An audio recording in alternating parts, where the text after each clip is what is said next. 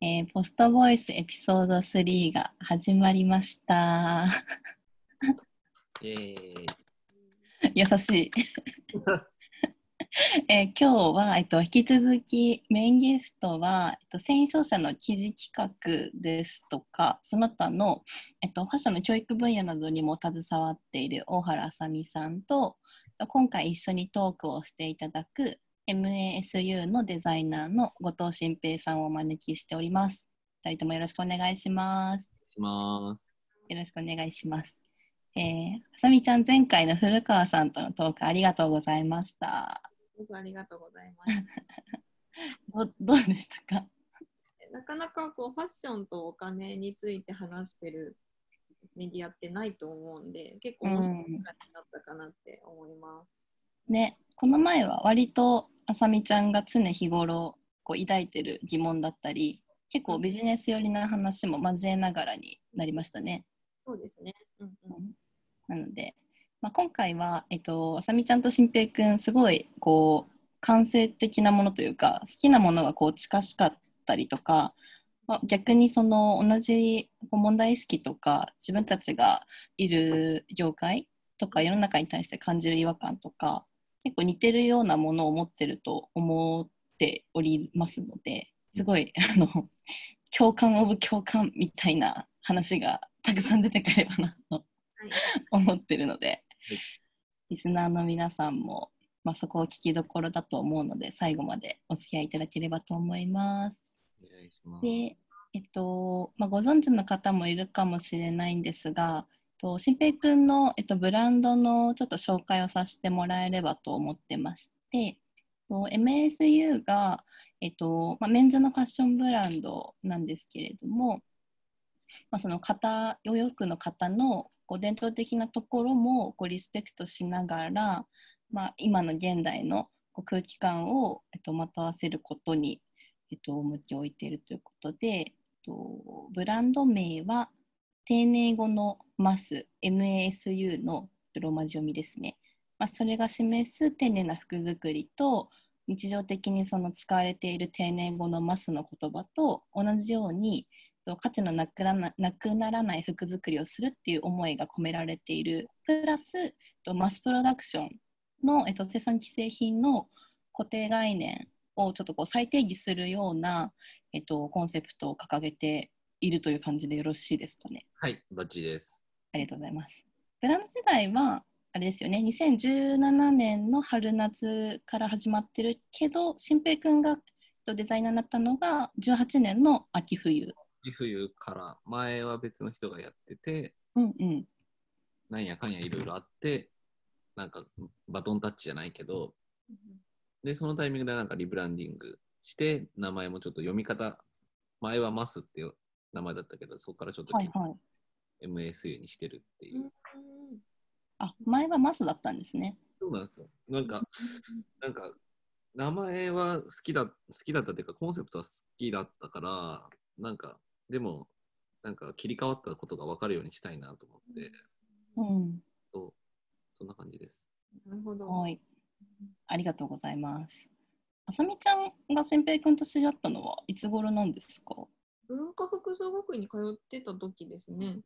共ん通の知り合いが多くて、うんうんうん、喫煙所 俺、タバコ吸わないけど、そうだ、お互いにタバコ吸わないけど、多分友達がね、みんなね、そうそう、だから大体なんか面白い人は喫煙所に集まるから。そうそう、お互い吸わないけど、多分喫煙所じゃないかな。クラスは違ったから。うん、あそっか一緒じゃないんですね。うんうんうん。年は一緒ですよね。私は一緒ですね。一緒。うん、で本当に学科とかも違う。うん学校違う違うあじゃあ一緒に勉強しこう教室一緒でしたっていうわけではない感じ。もうない特別講義とかも別別別だよね。うん、別だったと思う。か。へうんえなんかすごく気になる、気になる人。 なんか好きな人みた いな疑問性になってる。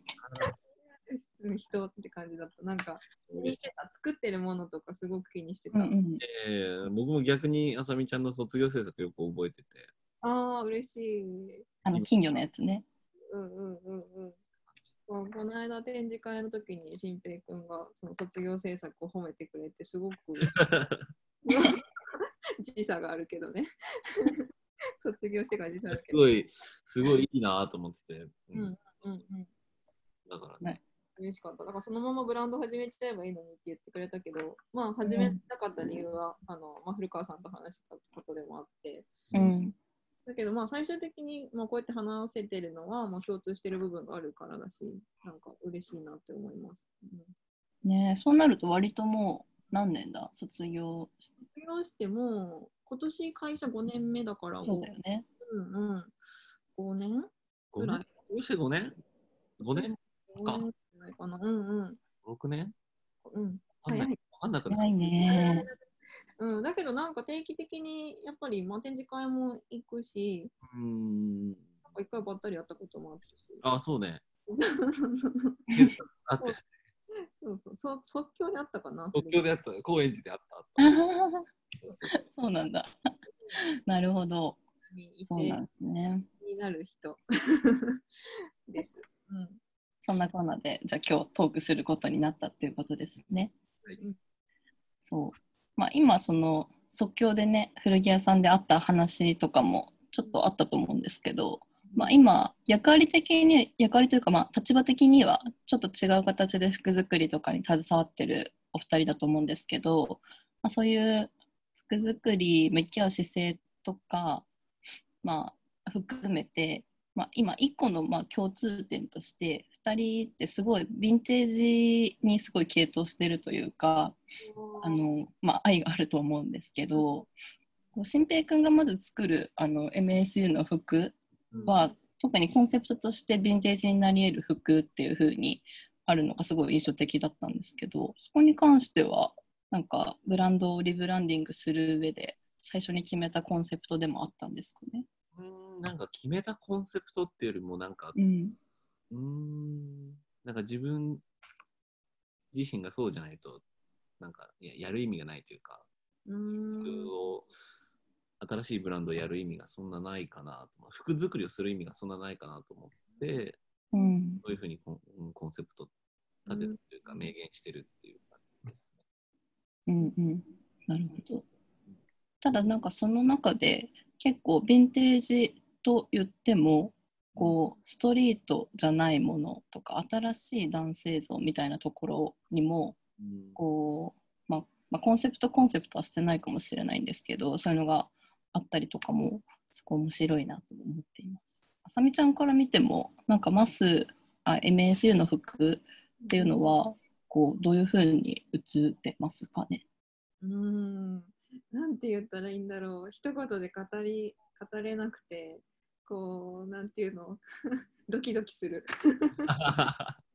なんだろうそれはなんか確かにヴィンテージでとっておきのものを見つけた時の感覚と似ていて、うん、まあ、多分新平君が表現したいのはそういうところなのかなと思ってたりもして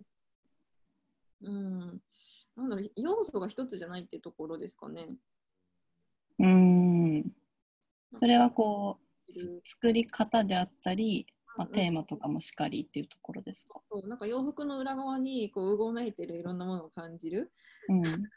多分新平君の感性でもあるし、うあのんクリエーションを支えてる、まあえっと、知識であったりとか知識と遊び心となんか、うんいろんな混ざったものがこう感じられるしうん実際それが洋服に出ていてなんかこうつるっとしてないんですよねなんか人間味もあるしなんだろう嬉しいな。こういう回なんだ。 でそういうで回も本当になんかか考えてることっていうか、それをすごいなんか分かっ分かってくれてるって言ったらあれだけど、なんかうん理解してくれてて嬉しいなと思ってて、そうなんかのノリで作ってないっていうか、別にうんうんううんん、そうそうそうその今これが流行ってるからこれを作れば売れるでしょっていう考え方では全くやってなくて、うんうんな何を表現したいかとか、うんっていうのをすごい、うーん、表面的にじゃなくて、見えないところまでデザインしてるから、なんかそれが結果として表に出てるのが伝わっうんうんてるのかなっていう、まあ伝わっていけばいいなと思いうんうんうんうんますね。まあそれが伝わってるから洋服好きに愛されてるブランドなんだと思いますね。うん、なんうか私も思ったのはその別の、まあ、インタビューの記事とかもちょっと拝見したんですけどこう浅見のその考え方とかともすごい似てるなと思ったのはこうその服を自分の服をその媒介として伝えていきたいみたいなうんその記事の良さだったりとかもこう分かってもらえないことが多いけど自分の服はこうそういうものを分かりやすく表現したりとかっていうところでこうなんかこうメディウムじゃないけど なんかそういう媒介としての役割を果たしたいみたいなところもすごい通じてるのかなっていうのはちょっと思いました。そうですね、何かこう伝えたいことがあるってところで共通してるのかもですね、そうすると。うん私はその記事の良さを別の方法で表現するけど、まあ、新平君は洋服にして表現するし、うんなんか伝えたいことが似ているのかもしれないですね。うんうん、それはすごくなんか感じますね。うん、だからこう服を見たときに、ああ、そうだよねって思う。嬉しいね。うんうん本当に、うん、み身近な人に、こんなになんか、なんだなんて言うんだろうな、喜んでもらえるというか、うんすごいなんか自分でもびっくりっていうか、すごいみんな、いいね、いいねっていうふうに言ってくれてて、うんうんなんかねな、なんでなのかなって思ったりするけ ど、真面目にやっててよかったなって、すごい。うんうん うんなかなかやっぱそこまでできないよね、その目先の売り上げを追っかけなきゃいけないし、ブランドを継続していく、うんなかなかそのクリエーションと経営っていうのがこう一緒になっちゃってその、そこが難しくなってくるケースっていうのがすごくあるんだけど、そうだね。このバランスがすごくうまくいってるような感じがしていて。ねうんうんまあまあちょっと特殊だから、そのまあ、ババッカーがいてっていうのがうんあるから、うんうんだからそういう姿勢で続け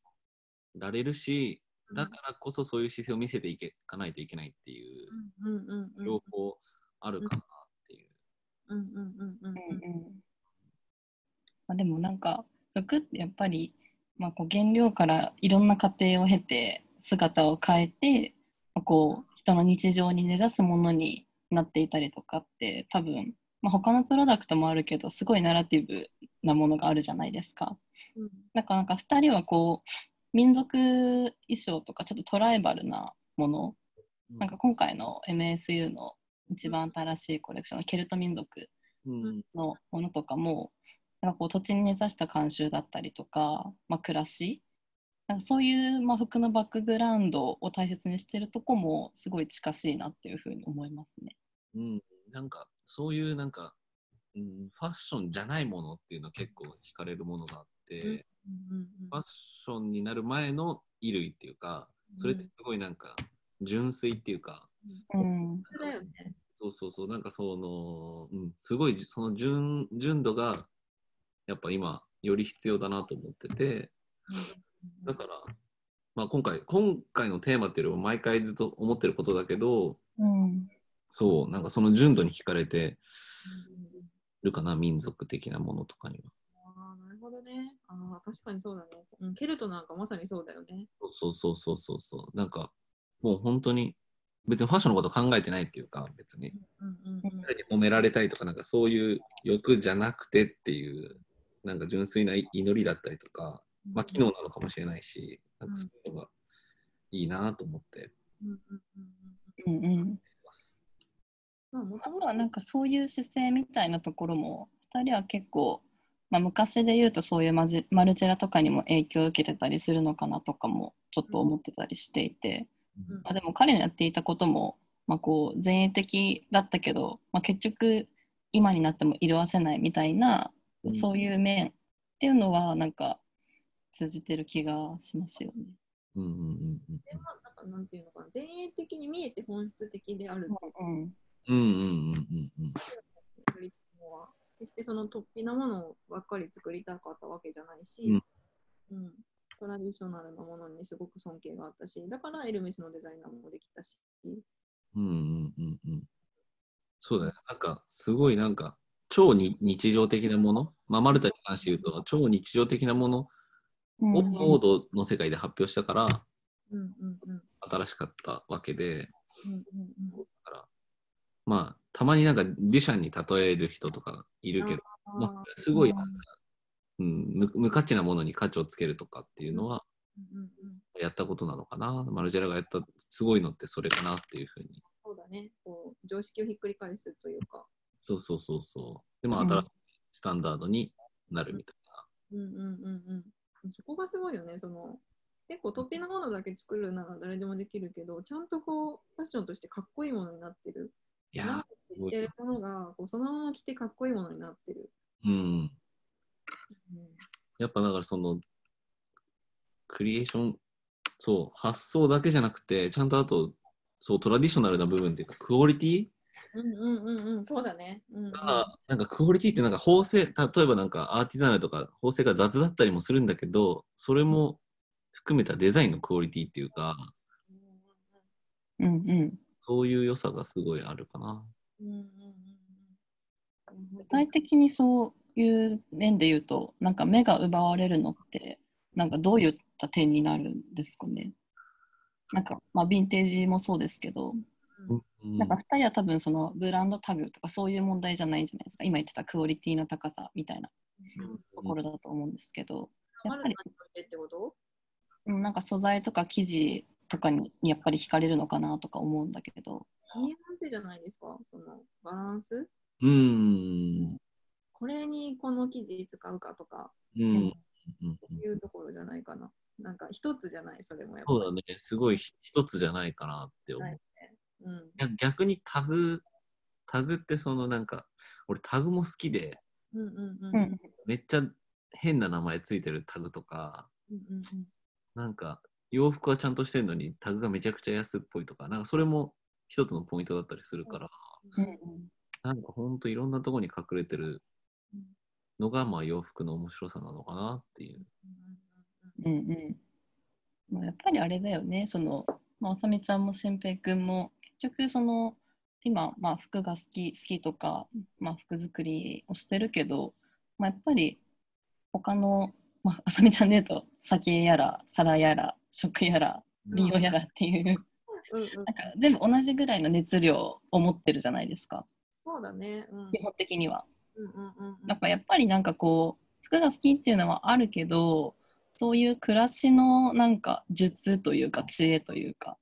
うんまあ、そういう民芸とかにも入るのかもしれないけどなんかそういう人々がこう生きたきたなんか足跡みたいのを一つ一つこう丁寧に拾っうんていき,、ていきたいみたいな感じですかね。ああ、なるほどね。うん、確かに。うん。うん、まあ生活を良くしたいみたいなのはありますよね、やっぱり。う。うんんなんかその生活する上で楽しい方がいいし、なんかまとってる服がやっぱり自分の生活にこうバチッとはまってたらすごい気分いいし。うんまあ、洋服の本質的な良さっていうのはそういううこん、とうん、そうですようね。ん具体的な良さっていうよりはうんうんうん無形の良さっていうのがうんうんうんあるだろうなっていうふうに思いますうんね。うんうんうんやっぱコンセプトがすごいコンセプトに共感してるブランドの服着てるとやっぱりすごいなんていうか心地いい着心地以前にうんうんうんうんうん気分がいいのかな。気分がいいよね。うん、嬉しいですね。今日も気分いいですねじゃ自分の服しか着てないからちょっとなんかそうなんとも言えない。 うんうんうんうんあ。なるほど。でも自分のない服っていうのが一番こう説得力あるあるけどね。うん、なそんうだなか、うん、なんか、古着か自分の服しか着着たくないというか、うんなんかなかなか着たい服がない、うんまあ、だから作ってんだけど、うんうんそうだよね。こうなっちゃうかな。うんうんうんうんなるほど。そしたら、ちょっと話が変わるんですが、うんそういった中で、こう、世の中に対する、ちょっとこう、違和感というか、まあ、自分たちがいる業界のことだったり、まあ、そういう消費のスピードだったりっていうところうんうんに結構同じ問題意識がこうあったりとするあったりすると思うんですけど、なんか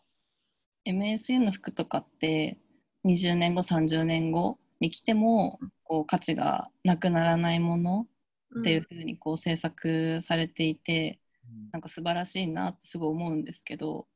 なんかこうさっきのヴィンテージの話にもちょっと重なるんですけどなんか今の時代のそういう消費の、まあ、スピードだったりあり方ってなんかどういうふうに感じてますか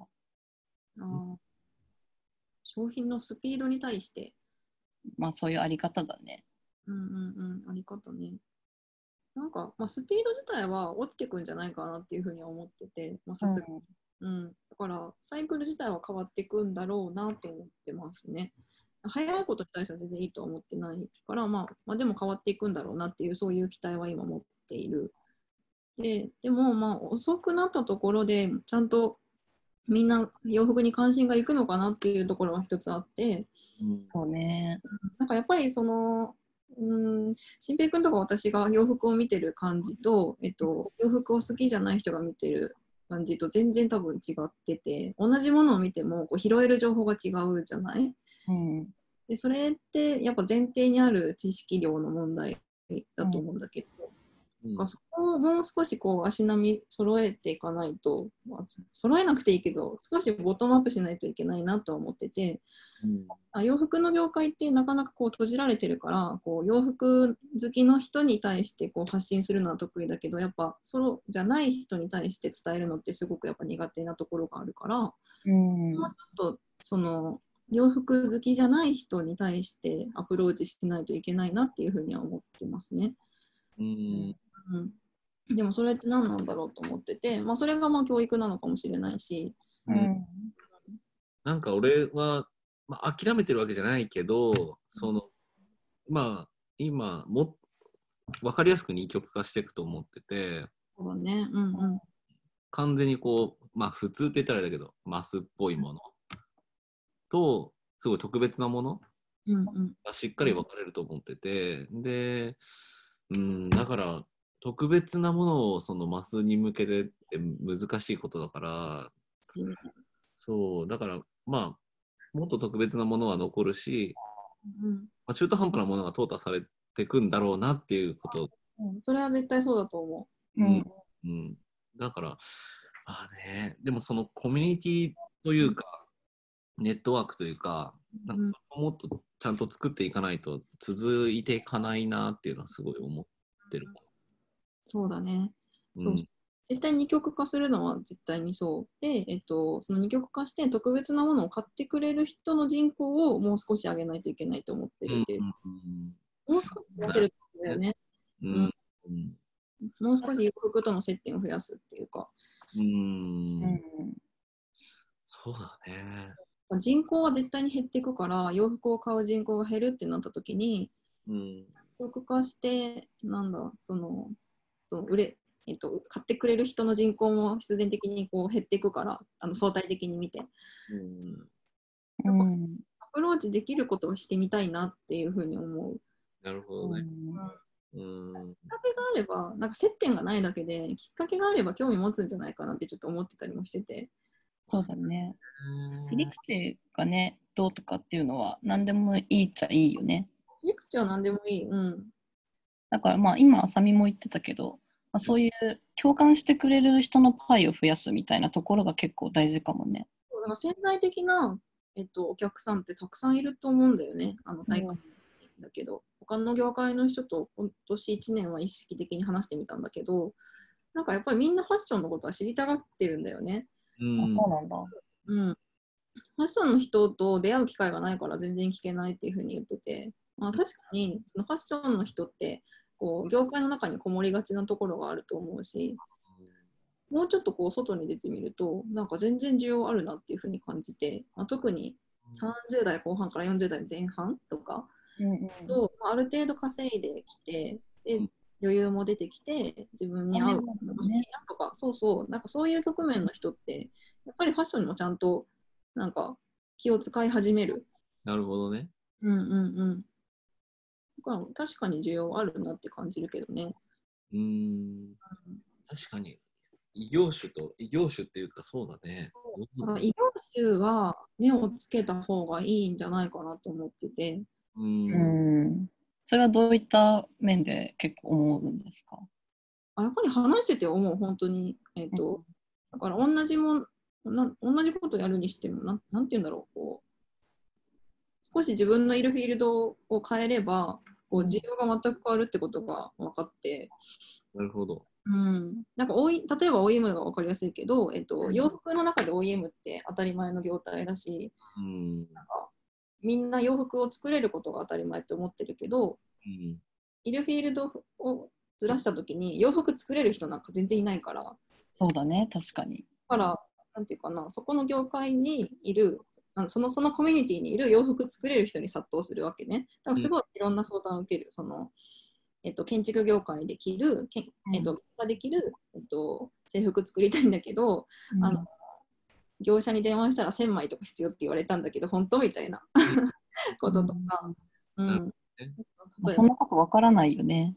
そうそう、わかんないよね。何から聞いたらいいかわかんないし、繊維業界って結構共通言語がその中で存在してて、うん。その人のこう、ね、あの、入ってくるのをすごい妨げる、その参入障壁が高い感じがするんだよね。うん絶対にそうだと思う。生地の生産の、こう、なんか、いろんなことあるじゃん。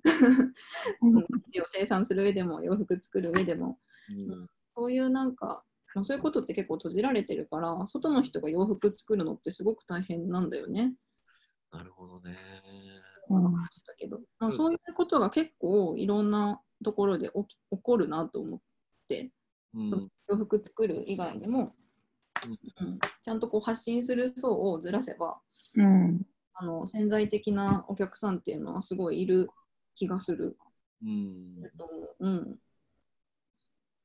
確かに、それは考えていかないと、いかないとっていうか、いけると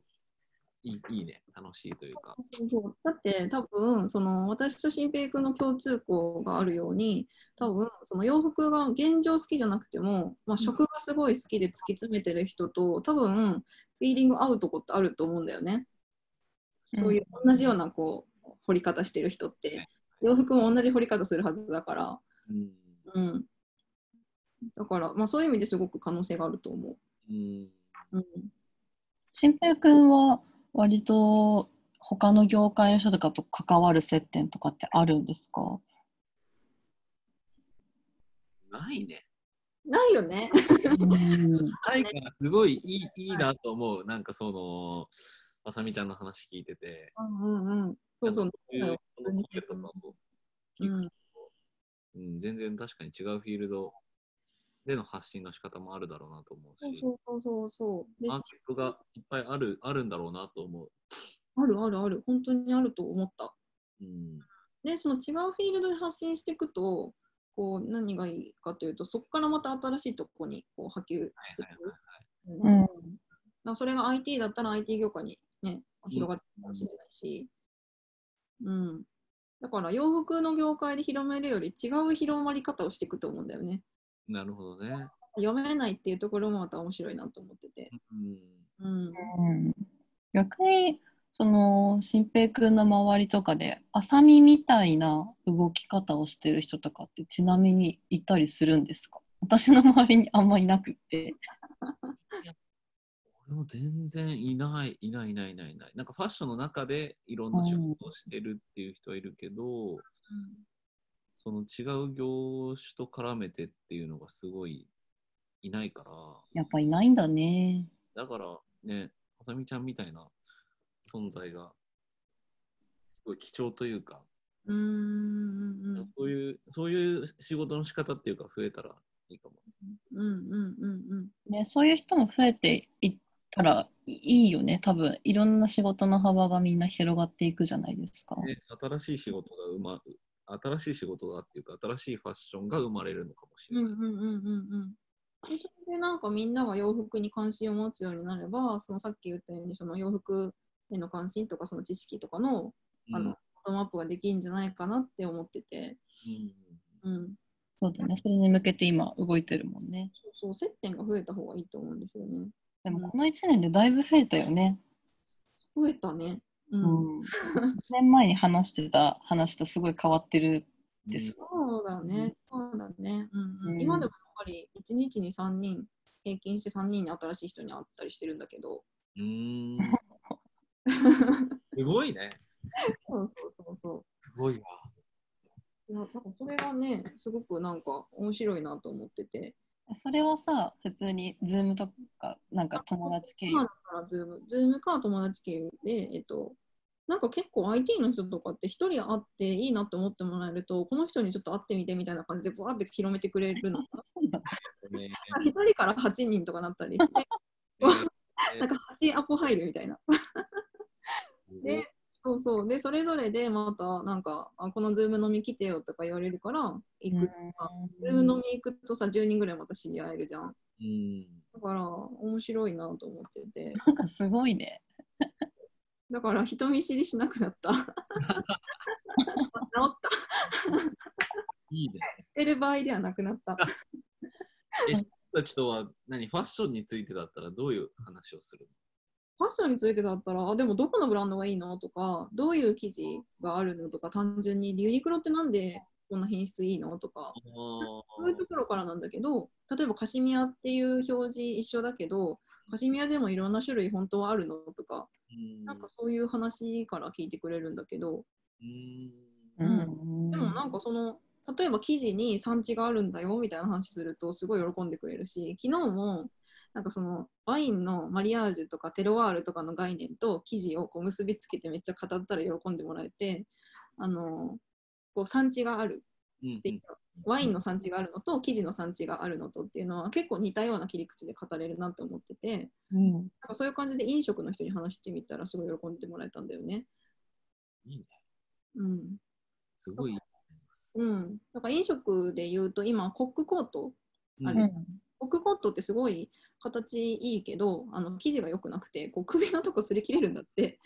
うん硬くてだからなんか自分の好きな生地で作りたいなみたいな話もらってて、うんうん、うんなんかあれだよねその相手の興味をいかに引き出すかとかさ相手の知ってる言語とかに置き換えて話 していけるかっていうのがなんか重要っていうか、それで共感をもらえてるんだね。そうね、だけど、本当にあのよく考えてみると、そもそも服ってみんな着てるじゃん。そうだね。うん、だし、もっと私のその専門分野の布っていうことにあの置き換えると、布ってみんな1日1回は何かしら触ってるんだよね。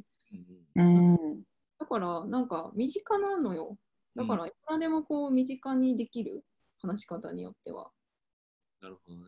で、少しアンテナ立てると、あ、この記事なんだろうって多分思ってもらえると思ってて。ううんん。なるほど。うん、そう昨日もその寺田本家っていう酒蔵調べてて その酒蔵のその酒をこす時に米をこうこしていくわけなんだけど時に麻の布を使うみたいなのねうんでその麻の布って絶対麻じゃないといけない理由があると思うんだよねうんだから私はそれ見て、えっと、この麻のメーカーをたどりたいと思ったああ、なるほど。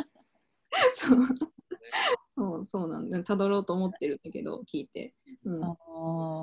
なんかさ、そのなんでそれじゃなきゃいけないかっていうことが分かれば、それを生かしたプロダクトも作れるし、そしたらお酒好きな人が買ってくれるかもしれないじゃん。うん。あ、そうだね。麻袋で酒を入れるバッグとか作ったら多分売れるじゃんっうんうんて思ったりして。そういうなんか異業種の分野とまたがる方が、うんなんか私は単純に面白いなと思ってて、うんうんうんうん。っていう感じですかね。うん。すごいわ。なるほどだから、うん、新平君にもなんか絡んでもらいたいけど。ぜひぜひ、ちょっとズーム勉強します。あ、ずっと勉強してる デビューですもんね。え今日ズームデビューだって。そうだから新平君は本当に紹介したい人いっぱいいるしあの産地に連れて行きたいから3時ツアーしましょうか。産地ツアーちょっとしないとって思ってるから、うん、なんです趣よ、味ですね。うん、私はなんていうのその業界と業界をブリッジする役割でいいかなと思ってしばらくは、うんうんうん。いや、でもそれはなかなかできないから、それはすごい貴重な存在っていうか、なんかぜひうんうんうんいろいろ協力してもらいたいなと思う。あこちらこそ協力してもらいたいなね二人がやってくれたらもういいね。いいの作れるでしょだって新平君がそのさっきの酒のバッグ作ったら絶対可愛いのできるじゃんねうんそうもやりたいのよ。だからそういうのをこう記事メーカーごとにあの自分の記事の強みを生かしたプロダクトを作って回ったら回ってダイレクトに消費者に売れば記事にも興味を持ってもらえるで記事に興味を持ってことは服に興味を持ってもらえると思うからうんうんそのサイトを売りたいんだよね。うんうんうんうんいいね。なんか、日本繊維島みたいなの作った。それ何すん のえ、なんか、え、選挙出る選挙出んのそれ。え、なんか俺、なんか浅草橋の、なんかもう、師匠みたいなおじいちゃんがいるんだけど、うんうんうん自分にとっての師師匠みたいなうんうん気になる。テーラーやってて、まあ、へ今、うちのテーラードのパターンとかもその人がやってくれてんだけど、ーその人、日本繊維島が必要だっつって。 なんか日本のその重要な箇所には必ず繊維が絡んでるっていう話をしてて、うんうんうんうん例えば原宿から、えー、とファッションのお店が一つもなくなったらうん絶対に街としてもう成り立たない盛り上がらない、ああはいはいはいはい。やっんぱそういうあのファッションっていうのはそういう重要な役割を担ってるのにみんな実はそれをおろそかにすごいしててああ。だからその例えば繊維島みたいなのがあればうんうんうん。なんかそもっと理理解っていうかそのなんて言うんだろうなんかアパレル業界ってアパレル業界ふわーみたいなこうコミュニティもふわーっとしてて、 別に団結力もないっていうか、うんうんなんかそれがもうちょっとなんか、あの、立体的にっていうか、具体的になったらいいんじゃんみたいな話をおじいいちや面白いね。日本繊維島やばいですね。面白いね。政治とはか、政治って考えたことなかった わ。ゃ面白い ね。あん。で 重要な、重要っていうか、本当それこそ、じゃあさっき言ってたみたいに、みんなが、みんなが興味を持ってる分野だし、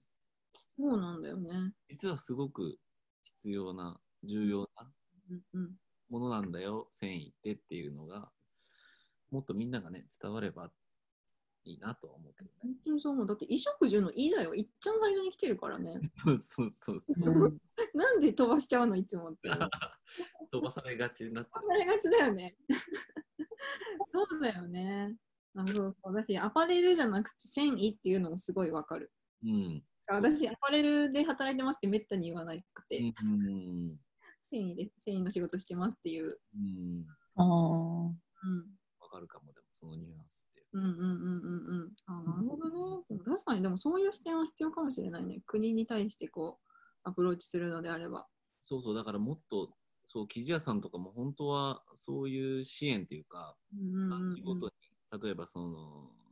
県が支援するとか、うんうん絶対うまいサイクル作れれば帰ってくるからさ、その、うんねうん。だからそれができないと、やばいよねっていう、まあ、どこも潰れていっちゃうっていうか、うんうんうん新しい人雇えないし、あの、旗屋さんとかも。うんうんでおじいちゃんたちが、うんえみんな引退したらどうなんのっていう、うんううんん上がるのかなっていう。そうねえーそれちょっと企画書作ってみようかな。それ国になんか言えるかな行こ行 こう。それちょっと、そうだね。でも産地は少なくともいけるよね。うそうだね。うんうん。あなるほどね。ありがとう。でも確かに本当にそうで、なんていうのかな、そのこ国樹あの、例えばだけど、消防隊のあの火消す時のホースとかも、もともとは朝だったんだよね。うーん。うん、それは、えっと、帝国繊維さんっていう企業さんが作ってるんだけど、えうん、帝国繊維っていう名前からしても、やっぱりこう、国の発展とやっぱやっぱ一緒になってるよね。ねうん。うんーだから絶対必要なっていうか、一応、うん。なんだけどみんななんかね、かか軽く見てるって言ったらあれだけど、うんうんうん。まあなんとかなるんじゃん。まあ物は溢れてるからうん見え、すごい見えづらいっていうか。だからアパレルっていうふうにくくれないよね、本来は。そうそうそうそうう。ん大分化っていうか、そうそうそうそそうしてないと、う。うん、やっぱみんなの認識がふわーっとすごいしてるんだろうなと思う。うん、うん、うん、もうすごくわかる。うーんやっぱりいろんな視点から見るっていうことが大事なんだね外側から見るというか。ここから見て、そうね、なんかそれをちゃんとこう整理して伝えるっていうのが重要なのかも。アパレルのそのビジネスファッションとそのカルチャー寄りのファッションの違いなんかさ、こう、アパレルの中の人こそわかるけど、外の人からしたら分かんないじゃん。うんうんうんだからそういうのを多分丁寧に説明していくことなんだと思うんだよね。うんそうだね、そこの丁寧さとかどこまでこう突き詰められるかっていうのことをできる人が少ないのかもね今は。うんうんうんうんうん。うんそうかもね。うんなんか面白いおなんか平たいっていうか、うんうんそうね。平たい奥行きがない。んなんかつるっとしてんだよね。うんうん、なるほどそうそうあ。なんかそういった今話も踏まえて、うんうんなんかこう新平君は自分のブランドをこう自分で、まあ、やってるっていう点があると思うんですけど、まあ、実際その、まあ、ブランド一つこう存続継続していくっていうの結構、まあ、大変なことでもあると思っていて、まあさみともそういう話をよくするんですけど、まあ、そうやってきた中で、まあ、そういう生産廃棄を持ってたりっていう点もあの MSU はあると思うんですけど、なん、か実際に実感としてなんか障壁というかなんか苦労してきたところとかってなんかあったりしますかねうーん、なんかその工場がうんあるから、多分協力してくれる工場があるから、多分普通のブランドに比べると全然、うーん、すごい恵まれてる環境だとは思ってて、うんうんだから普通の価値価値観で言うとそんなに障壁はない方なんだけど、うんなんか、その、なんて言うんだろうな。なんか、しそういうバックアップがあるからこうそん、求められる規模感っていうのがあって、うんうん求められるというか、うん、果たすべき規模感っていうか、それはこうう売る売り上げというか売る点についてシンプルに言うと売売り上げ、だからその、ブランド、フ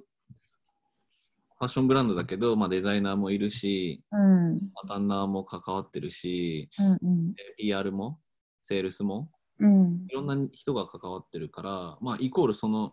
人たちのその人たちがみんなのお金を回さないといけないから、うんその分の売り上げが必要になる関わってる人が多いからうん結構何人ぐらいで今やってるんですかえっ、と社員自体は2人なんだけど社長と僕がやってるんだけど、でもあの契約で本当にいろんな人が関わってるっていう状態になってるから、まあ、旦那さんも契約でやってたりとか、うんうんあの PR もそうだしセールスもそうだしみたいなうんだからそれだけ、なんて言うんだろう。それだけ人を抱えるイコール、やっぱ売り上げにつなげないといけないし、それに伴ったブランディングをしないといけないっていう。うんうんうんうんだからなんて言うんだろうな、ブランディングと規模がちゃんとこう比例させないといけないっていうのがうんうん課題というか、うんまあ、どのブランドもそうだと思うけど、ブランドをやる上でなんか重要なポイントなのかなとは思う。うんううんんうん。あさみちゃんがこう周りのブランドとかも見てもやっぱりそういった点で感じることってありますかねありますね。私が関わってるところって本当になんか極端で、あのめっちゃ大きいとこともめっちゃちっちゃいとこなんですけど、うん両者見ててやっぱり思うのはそのバランス、その生産量とのバランスで、うん関わって大きければ多いほど大変なんだなっていうのはすごく感じるし、うん、そことクリエーションをこう切り離、完全にはやっぱり切り離せないから、そのバランス、一番いいとこ取っていくっていうのはすごく難しいところなんだなっていうのはすごい思いますね。うんうなんん、ここはみん皆さんどういうふうにやってるんですかねこう打破できずにけ持ちこたえてるみたいな感じなんですかねでもなんか最大公約数見つけるみたいな感じ。ううんうんうん。解決には至ってないっていう感じかねうん。どうなんだろいやー、でも、そうだね。でも、よく見るのは、なんか、こう、すなんていうの、流行に流されてっていうか、う。うんあ、こういうブランドじゃなかったのに、こういうことやっちゃうんだっていうタイミングってあるじゃん、いろんなブランドが。でも、それってきっと、まあ、そういう、なんていうんだろうな、ブランドを維持するためにやる行為うんうんと思ってて、で結構そう、それはすごい悲しい、悲しいことだなと思っちゃう。そうそうそうそうそうだからそうならないためになんか手を打ってほしいなって思ってて、そうねうん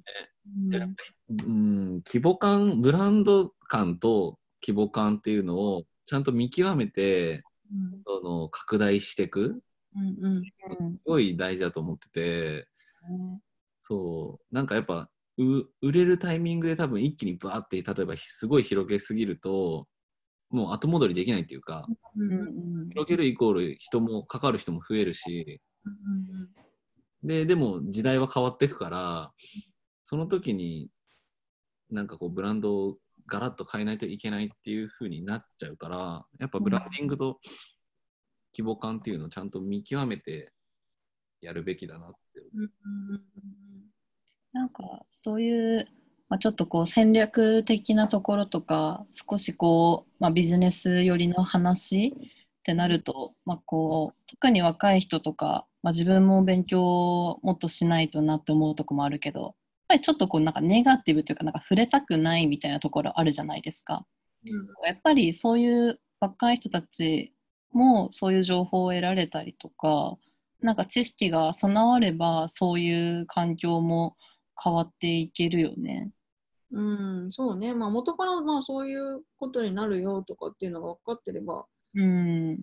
うん、予防注射じゃないけどなんかね、もう注射ね。うん、よ予測はつけられるし、まあ、やっぱブランド始めるときに少なくとも3か年計画5か年計画ぐらぐらいは必要だよね、うん最終的にどのぐらいの規模感でやっていきたいのかうんうん。あそそれがあれば、えっと、大きな話が来たとしてもあの先を見据えて蹴ることもできるだろうしうん。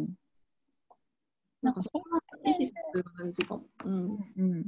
なんかそういうところについて、うんうんでその例えば専門学校とかで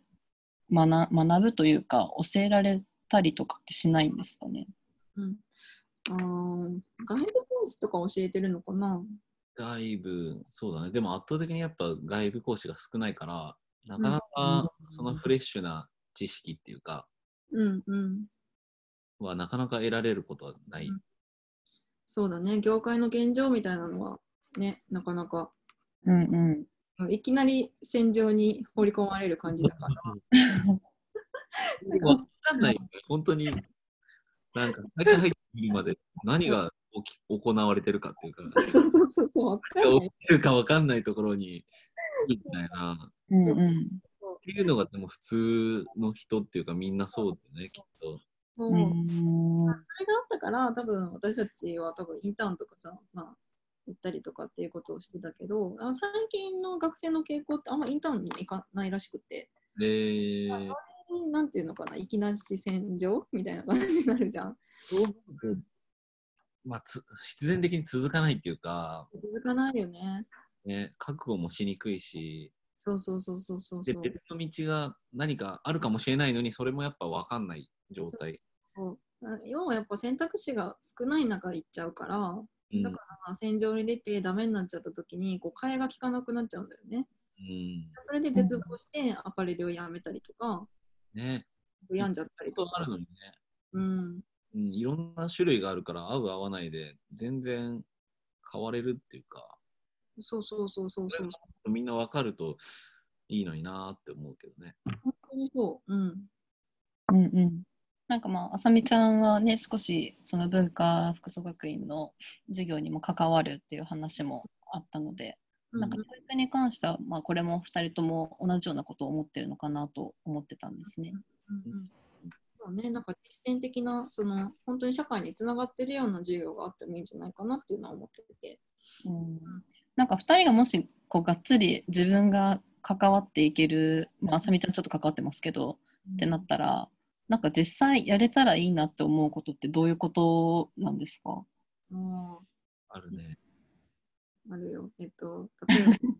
めっちゃありそうです。経済の勉強とかを全部する、まあ、5コマぐらいあったとして2コマぐらいがっつり経済の勉強今日本がどうなってて過去はこうで未来はこうだよねっていう経済の勉強をした上で、えっと、事業計画を立ててもらうでその事業計画を実際の経営者に見てもらってフィードバックを受けるとかうんうんうんあーなんか普通の生徒さんが聞いたら白目向きそうな感じですね。ね、俺も今、白目向きそうだった。やっぱね、外の視点入れなきゃダメだと思そうだね。う。うん。これ、ま、真逆っていうか、それに加えてなんだけど、なんか、なんか結局、思想っていうか、うん思想の授業が必要だと思ってて、そうだね。うんファッション哲学ってうんうん必要だと思ってて、なあんか、それは既存の授業だとないんですかな既い。存の授業だとないあ。なんかやっぱりね、その、まあ、基礎っていうのがすごい守られてるのが普通の専門学校だと思うんだけど、うん結局洋服の世界、ファッションの世界、ファッションの世界だけじゃないけど、うん基礎とかもやっぱ自分で作るっていう考え方じゃないといけないと思ってて、例えば会社を作る、うんうんまあ、洋服を作ると一緒だと思うんだけど、そのデザインしていくっていう上でルールっていうのがない、本当は本来ないなくて、自分でルールは作っていくもんだとか、社会っていうのは入る場所じゃなくて、社会っていうのも構築していく、自分で作っていくもんなんだっていうマインドがないと、うんうんうんうん結局、そう、なんか、うーんと、い行き詰まっちゃうっていうか、うんそう、だからそのファッション哲学っていうか、うん、思想の勉強多分すごい必要だとうんうん。思ってるかな。本当にそうだね。本当にそう。うん。なんか両極だけど、そのどっちもが大事。そうそうそうそうそうそう。だから、あさみちゃんの授業が例えば、その、ちせんこう綿密に計画を立てるっていうのもうんその自分でルールを作るっていうマインドがないとそうですねいけないことうんうんうんじゃないとオリジナルうんオリジナルのその経営とかブランディングってできないと思うからそうだね。そう、だから、ベースがひ必要なのかなって思う、考え方もそのどっちもできたらもう完璧だよね。完璧だと思いでも二人行かないとね行かないとね、ちょっとま、す。 そうしてください。ちょっと言ってみるよ。してくださいね、10コマぐらいでなんかやりたいよね。5個、5個ぐらいでね。いや、その授業受けたいわ。 えー、なんかねで、できることは分かんないけど、限られるかもしれないけど、なんか、うんうん、確かに思想自分がこうどうしたくてどう考えるのかで洋服に対してそれをどうこうつなげてアプローチしていくのかみたいなところだよね。そうそうそう、うんこれじゃないといけないみたいなことってないからさ、ないないないない確かに。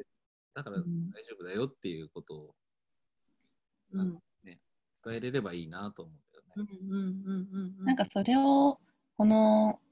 まあ若手って言ってもまあもう私たちも荒沢ですけどうんそういう今現場で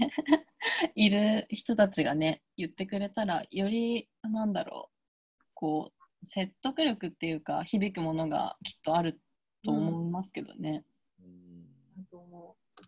う。ねなんかそういうのをやってえほし でもいそういうのやってほしいね。なんてなんてそういうのやってほしいね。やりましょうよ。うん。お願いし ます。やばい社会は作るものってメモっちゃったわ。 さっきからねメモってるなって思ってたんだよね。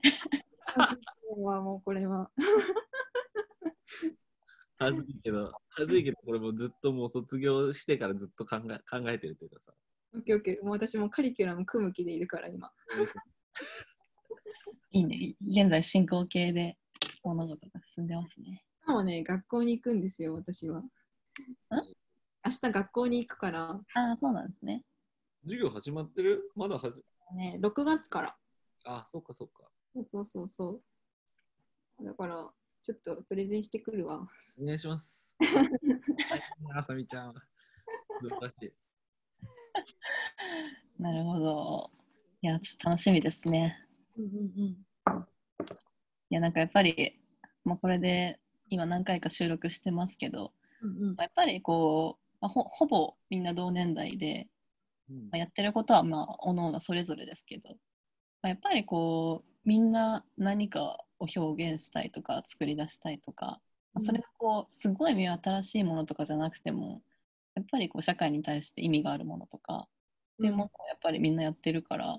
さっきもねこのズームの前にあさみちゃんとも話してたんですけどそれがこう集結してエンパワーしていけたらいいですよね。うんうんうんうん うん。うん、いいと思う。楽しくなると思う、もっと。ね、楽しくありたいね。うん楽しくするもんだから、仕事は。そうだね。うん。だからそういうふうに作っていくもんだもんね。作るもんやからね、新平君。 気に入った、やめて、はい。気に入ったわ。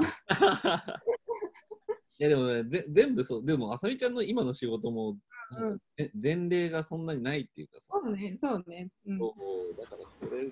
ういうことなんだろうなと。うん、うん、うんうん。うん。仲間増やしていこう。はいはい。よろしくお願いします。はい。 じゃあまあこんな感じでうんよろしいですかね。 はい。ゆるゆるですけど。じゃあ最後に明日の予定をお二人ともよろしいでしょうか。明日の予定。予定そうや、それ、そうや。明日はね、えっと、文化服装学院、母校の文化服装学院に行って、えっと、6月から始まる授業の打ち合わせをしてきます。これも私が受けたいぐらいめっちゃいい授業。受けたい。それをした後にもともとそれこそマルジェラで働いていた小野さんと一緒に仕事をしてき ます。おお。はい、そんな感じが僕は明日、明日は、てか次のコレクションも準備しないといけなくて、あ、そうですまよあ状ね況だ。けど、そうそうそうそう、なんで、なんかとあるチェックしたりとか、新しいの作る準備して、そうですね。であとは子供と遊んで寝ます。ね最高だね。 明日の予定でした。うんいいね。ではそんな感じで、あさみちゃんは2回にわたって、まあ、新平君は今回であのありがとうございました。ありがとうございます。ありがとうございました。じゃあまあまた引き続きよろしくお願いします。はい。またいつでも。はーい。じゃあ一旦切りますね。切らないけど切ります。はーい。